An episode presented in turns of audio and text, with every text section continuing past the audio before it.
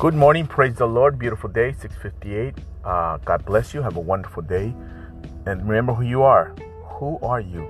You're not that person that messes up all time. That's not who you are. That's what you get to do because the devil gets you to do it. But that's not who you are. You're in Christ, a child of God. God bless you. Have a wonderful day.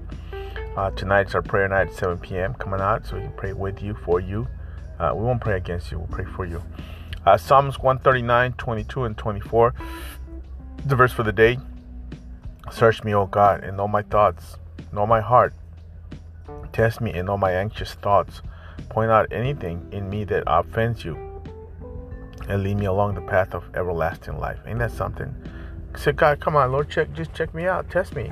Anything is bad, take it out. That's what you got to pray today. Have a great day. If you need prayer, we're here for you. Uh, we're here for you. God bless you, and uh, stay focused, stay the course, and remember who you are. God bless.